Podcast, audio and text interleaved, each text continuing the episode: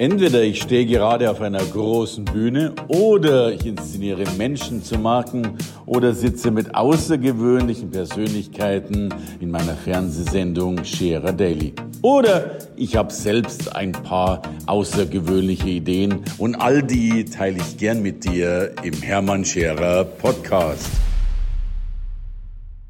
Er war 18 Jahre Journalist, er war Chefredakteur und war da ganz, ganz oben. Dennoch hat er sich gesagt, nicht nur auf der Karriere genießen, sondern einen ganz neuen Weg einzugehen und den so erfolgreich einzugehen, indem er jetzt tatsächlich Comedy macht. Kommunikationskabarett. Und zwar in einer Art und Weise, die sensationell ist, weil er damit seine alten Erfahrungen mit Stand-up auf die Bühne bringt.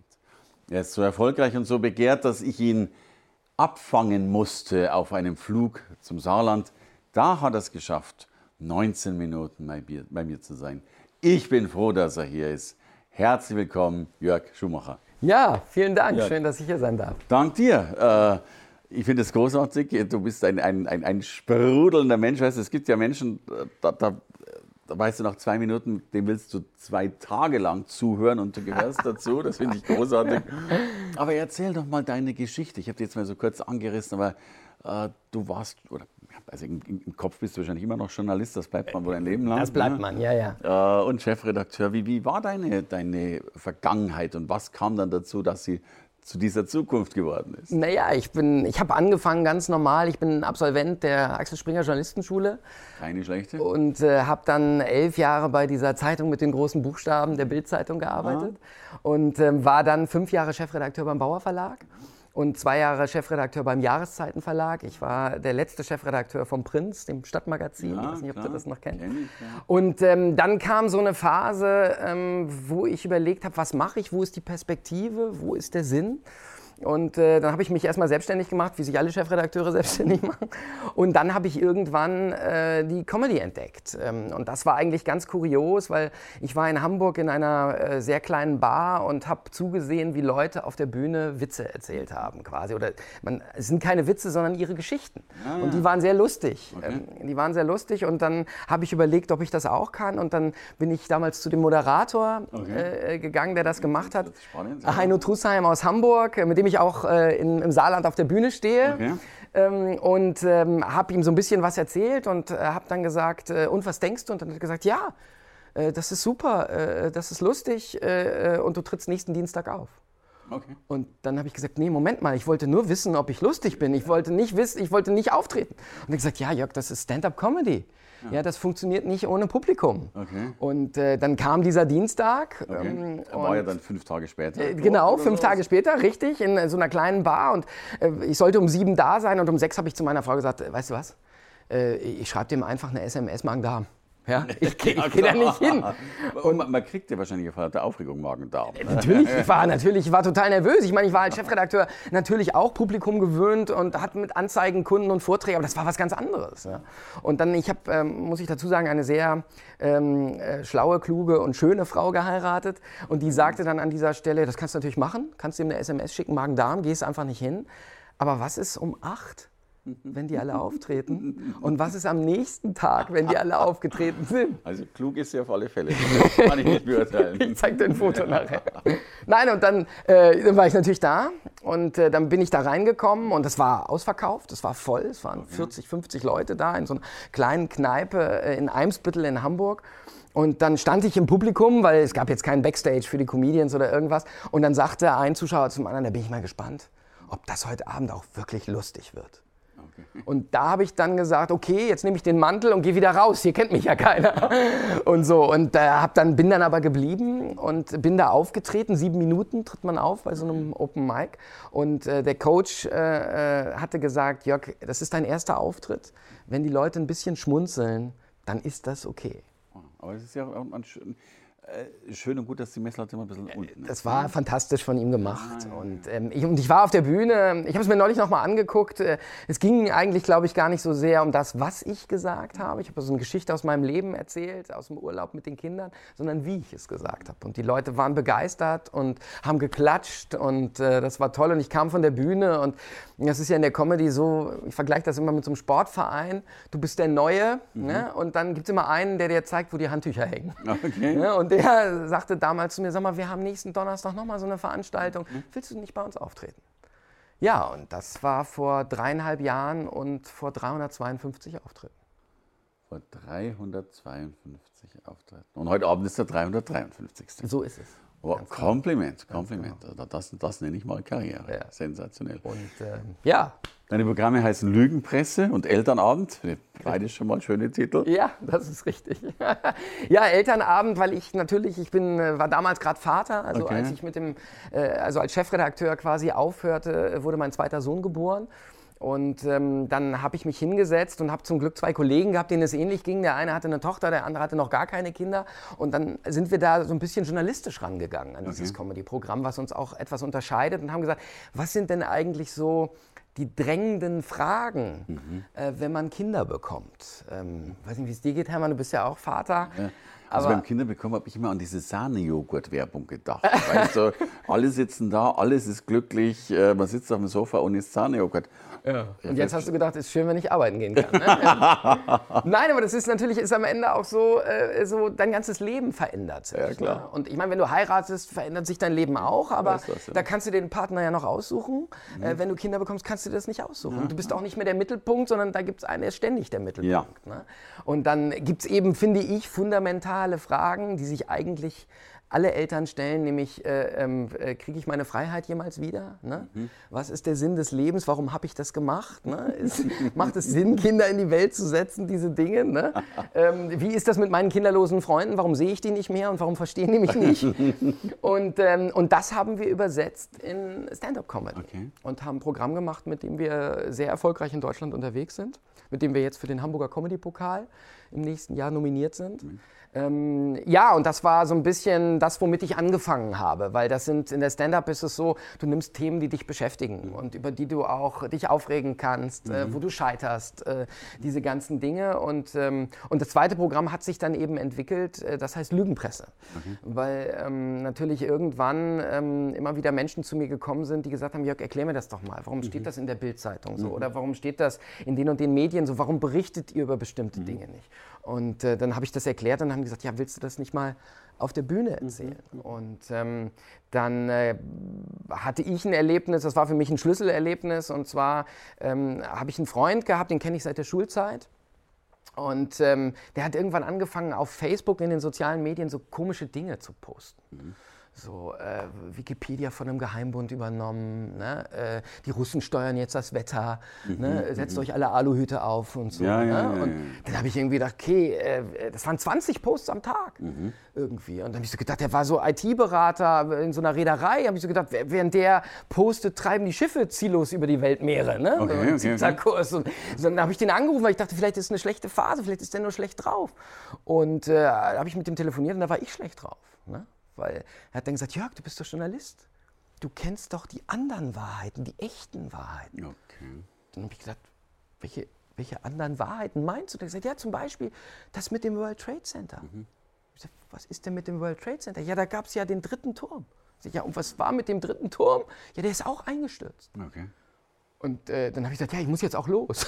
Und dann habe ich das gegoogelt. Ich weiß nicht, ob du das wusstest, aber es gibt eine Verschwörungstheorie, dass also im, im das World Trade Center hatte sieben Gebäude. Ja, das waren jetzt sowieso mehr. Das ja, sind ich, sowieso mehr. Und aber eben die zwei Haupttürme. Zwei Haupttürme. Ja. Und die Verschwörungstheorie ist aber, in einem dieser Gebäude saß eine Außenstelle der CIA. Okay. Ja, des Auslandsgeheimdienstes.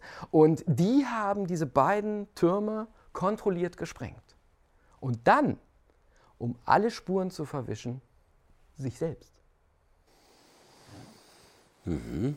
Und äh, das ist natürlich eine Vorlage ne, für, für Comedy. Auf der Bühne sage ich dann, ne, weil die haben mir gesagt, ja, was machen wir jetzt, um die Beweise zu vernichten? Ne? Ja, ich hab's, wir sprengen uns selbst in die Luft. Ne? Sagt einer, können wir nicht äh, lieber den Schredder nehmen, ne, als Paul Pedro und wisch den Boden. Weißt du? Aber das war irre. Ja. Ich sag, was ist denn mit dem? Dann habe ich den wieder angerufen. Und ich habe gesagt, nein, das ist Unsinn, was du da redest. Und dann fing der an, es gibt eine Studie von Professor Prügelpeitsch und dies und das. Mhm. Und plötzlich merkst du, du, du denkst, du bist Journalist. Du kannst es mit dem aus, das kannst du nicht. Das ist wie mit den Zeugen Jehovas. Ja, ja, ja. das ist so, als ob du mit einem Messer zu einer Schießerei gehst. Du hast keine Chance, du bist total hilflos. Also, Comedy kannst du, das merke ich schon. Nein, Sag mal, Kommunikationscomedy oder Kommunikationskabarett? Oder? Ja, das ist halt. Ich glaube, ist- Comedy ist das richtige Comedy Wort. Ich habe Kabarett Wort. gesagt, Ja, sorry ja, dafür, ja, aber Es ist Comedy am Ende. für mich bist du auf alle Fälle ein großartiger Unterhalter. Sehr schön. Nein, und, und, und, und dann kam plötzlich eine ganz große Hilflosigkeit. Ja. Und äh, dann habe ich gesagt, was mache ich jetzt damit? Ich kann ja nicht, das ist einer meiner besten Freunde. Ja. ja und, äh, und dann habe ich überlegt, äh, dann haben viele gesagt, warum redest du noch mit dem? Und dann habe ich gesagt, naja, weil der mich irgendwann früher mal angerufen hat und gesagt hat, du, in Deo-Rollern ist Aluminium. Und da hat er recht gehabt. Recht, ja, da hat er ja, recht. So, und, dann- und, und, dann habe ich gesagt, also irgendwie, du musst doch mit denen kommunizieren. Und, und, dann, und dann hat er auch gesagt, ja, du bist die Mainstream-Presse und so. Und dann habe ich gesagt, gut, Mainstream. Mein Arzt hat immer gesagt, Mittelstrahl ist was Gutes. Ne? aber ja, aber du bist natürlich, du bist plötzlich, du bist eben Lügenpresse. Ja. Ne? Also ich habe den dann wieder angerufen und versucht mit dem zu diskutieren und dann gesagt, weißt du was, Jörg, du gehörst ja auch zur Lügenpresse. Und habe ich gesagt, das kann nicht wahr sein. Ne? Ich habe ein Volontariat, ich habe eine Ausbildung, ich war Chefredakteur, äh, ich weiß, wie die Bildzeitung funktioniert, ich weiß, wie die Medien ticken. Äh, Verdammt nochmal, es gibt keine Lügenpresse. Ja. Ähm, und dann habe ich gedacht, das kann nicht wahr sein, ähm, da muss man was drüber machen und habe angefangen, äh, Stücke darüber zu erzählen. Und dann haben immer mehr Leute gesagt, das finde ich total spannend, ich würde in so ein Programm gehen. Ja und äh, ja. daraus ist die Lügenpresse geworden. Großartig. Und ähm, das ist am Ende das, ähm, also ich werde immer gefragt, ja, du erst warst du Chefredakteur, äh, jetzt bist du Stand-up-Comedian, das sind ja zwei völlig verschiedene Dinge. Äh, und dann habe ich gesagt, nein, das ist nicht so, als ob du Chefredakteur wärst und bist jetzt Klempner. Sondern im Grunde mache ich dasselbe, was ich als Chefredakteur gemacht habe. Ich erzähle Geschichten. Nur Recherchiert hast. die ich vorher recherchiert habe. Nur dass diesmal und Geschichten, die die Leute auch zum Nachdenken Mhm. bringen sollen und Geschichten, die auch Sachverhalte vermitteln sollen. Nur dass ich diesmal im Gegensatz äh, zu meiner Zeit bei der Zeitung tatsächlich live vor Publikum stehe Mhm, und die Reaktionen mitkriege. Wenn Leute dazwischen rufen, wenn Leute Dinge nicht verstehen, wenn Leute äh, Sachen lustig finden oder auch mal nicht. Ja? Das Besseres kriegst du live. Das ist viel besser als ja. jeder Leserbrief, wo wir ja wissen, du ja wahrscheinlich auch, für jeden, der dir schreibt, stehen 100, die dir nicht Die nicht schreiben. geschrieben ne? Genau. Und für jeden Negativen stehen 100, die dir gern positiv geschrieben hätten, aber gedacht haben, oh scheiße, schaffe ich nicht klar. mehr. Ja, ja, ja. So. Und, ähm, und deswegen ist es für mich dasselbe, nur mit anderen Mitteln.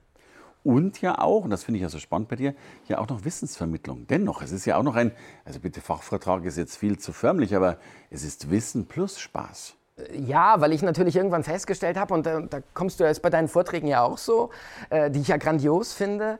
Ähm, das ist ja auch Wissensvermittlung, Klar, Ne? also nämlich Mut äh, zum Neuanfang, zum Wechsel. Zum, und ich, habe gelernt, und das ist ja auch das Wesen von Stand-up-Comedy, ähm, man kann die ernstesten Dinge vermitteln oder die seriösesten, aber man muss dafür sorgen, dass es den Leuten haften bleibt. Ja, ja, und ja. Lachen ist ein Weg, äh, wie man quasi dahinter kommt. Ich sage ein, ein, ein Lerntransportmittel. ne? So ist es. Ja, ja. Und am Ende ist ja auch Stand-up-Comedy eine ganz besondere Form der Comedy, denn es geht ja nicht darum, Witze über irgendjemanden zu machen, sondern es geht ja darum, an sich selbst zu beschreiben, wie man in eine Situation kommt, an der man fast scheitert, ich Mhm. zum Beispiel mit meinem Freund da, und das mit einem Lacher zu überwinden. Das ist ja. Heißt das. Stand-up-Comedy ist die Definition die, dass man an sich selbst oder über sich selbst spricht?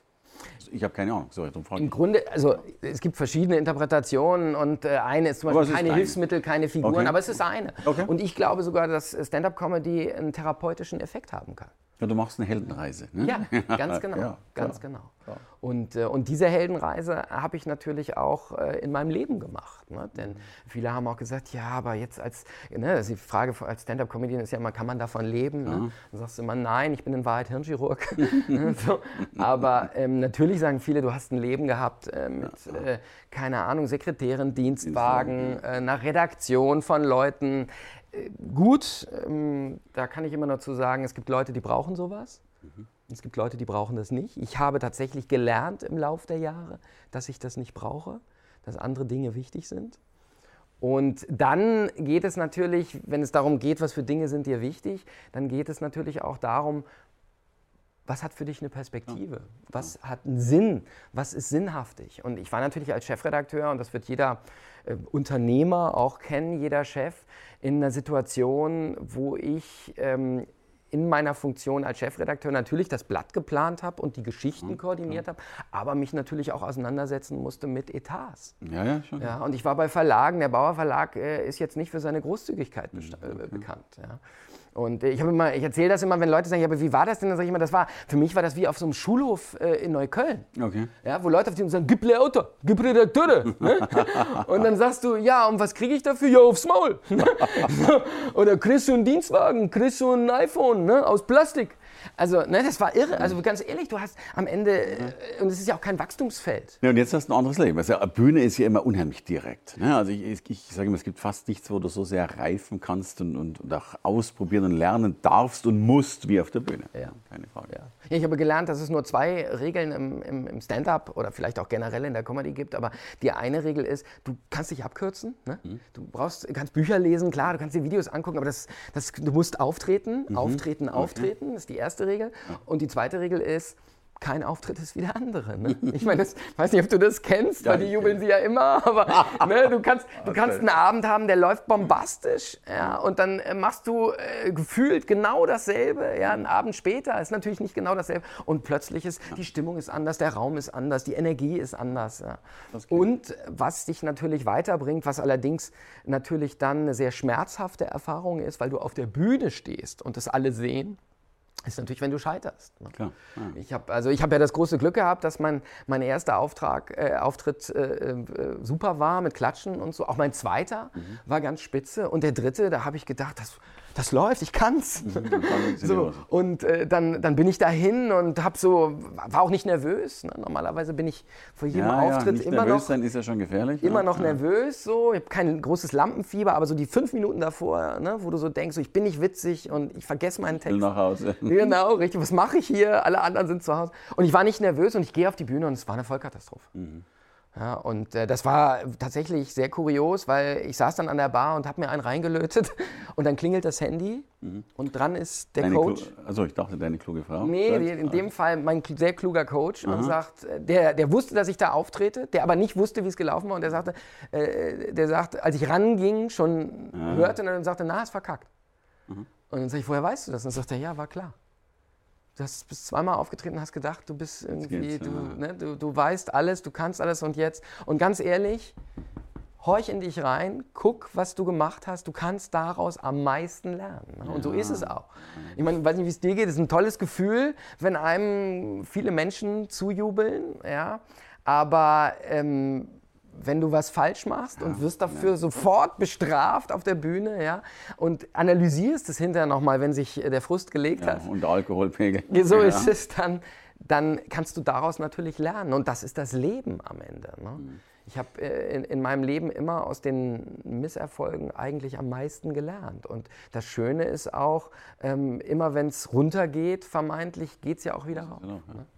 Und mir hat so gut gefallen, wirklich dieses dein Time to Market, dieses sofort und schnell. Ich glaube, die, ich bilde ja viele Menschen aus für die Bühne und ich glaube, die scheitern deswegen daran, weil sie zu lange warten, bis sie auf die Bühne gehen.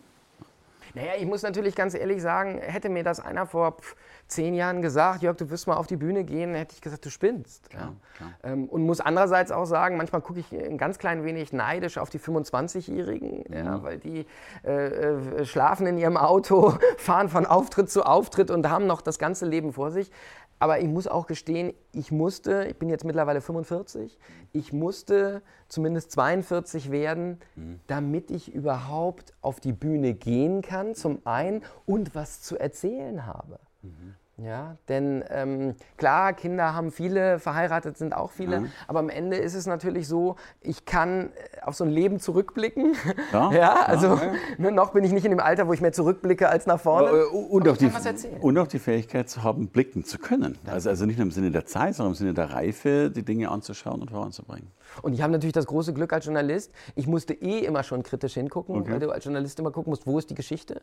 Äh, und als Comedian musst du das auch. Okay. Ne? Weil du im Grunde guckst, was ist eine absurde Situation. Und dann, wie jetzt mit meinem Freund oder mit diesem, oder diese Verschwörungstheorien, ne? Ja. Deutschland ist eine GmbH, wir werden alle von Frau Merkel gesteuert, so, wo du dann denkst, ja, wie sieht das aus? Ne? Riesenabteilungen, äh, ne? wo dann immer einer sagt, äh, äh, heute ist was Schreckliches passiert, ne? Äh, äh, Frau Merkel ist vom Reichstagsbalkon gefallen. Ne? Und dann, ja, wie? Äh, und dann sagt, ja, bekifft. Ne? Und dann sag ich, was schreiben wir jetzt? Ne? Und dann so, oh, weiß ich nicht, schreib. CDU nähert sich den Grünen an. Ne? So, also, weißt du, das, ne? also du musst das auch fein beobachten. Ja, das ist ähnlich. Jörg, dir kann man zuhören. Das habe ich festgestellt. Du bist großartig. Danke, Herr Sag mir, wann dein nächstes Programm ist, wenn es irgendwie geht. Ich komme. Ich danke dir schon mal für dieses Programm hier auf diesem Sofa. Danke für das schöne Gespräch. Ja, sehr gerne. Danke. Danke fürs Reinhören in den Podcast. Wenn du mehr von mir wissen willst, komm zu meiner Veranstaltung Hermann Scherer Live. Infos und Sonderkonditionen für dich als Podcast-Hörerin oder Hörer findest du unter www.hermannscherer.com/bonus. Bis bald im nächsten Podcast.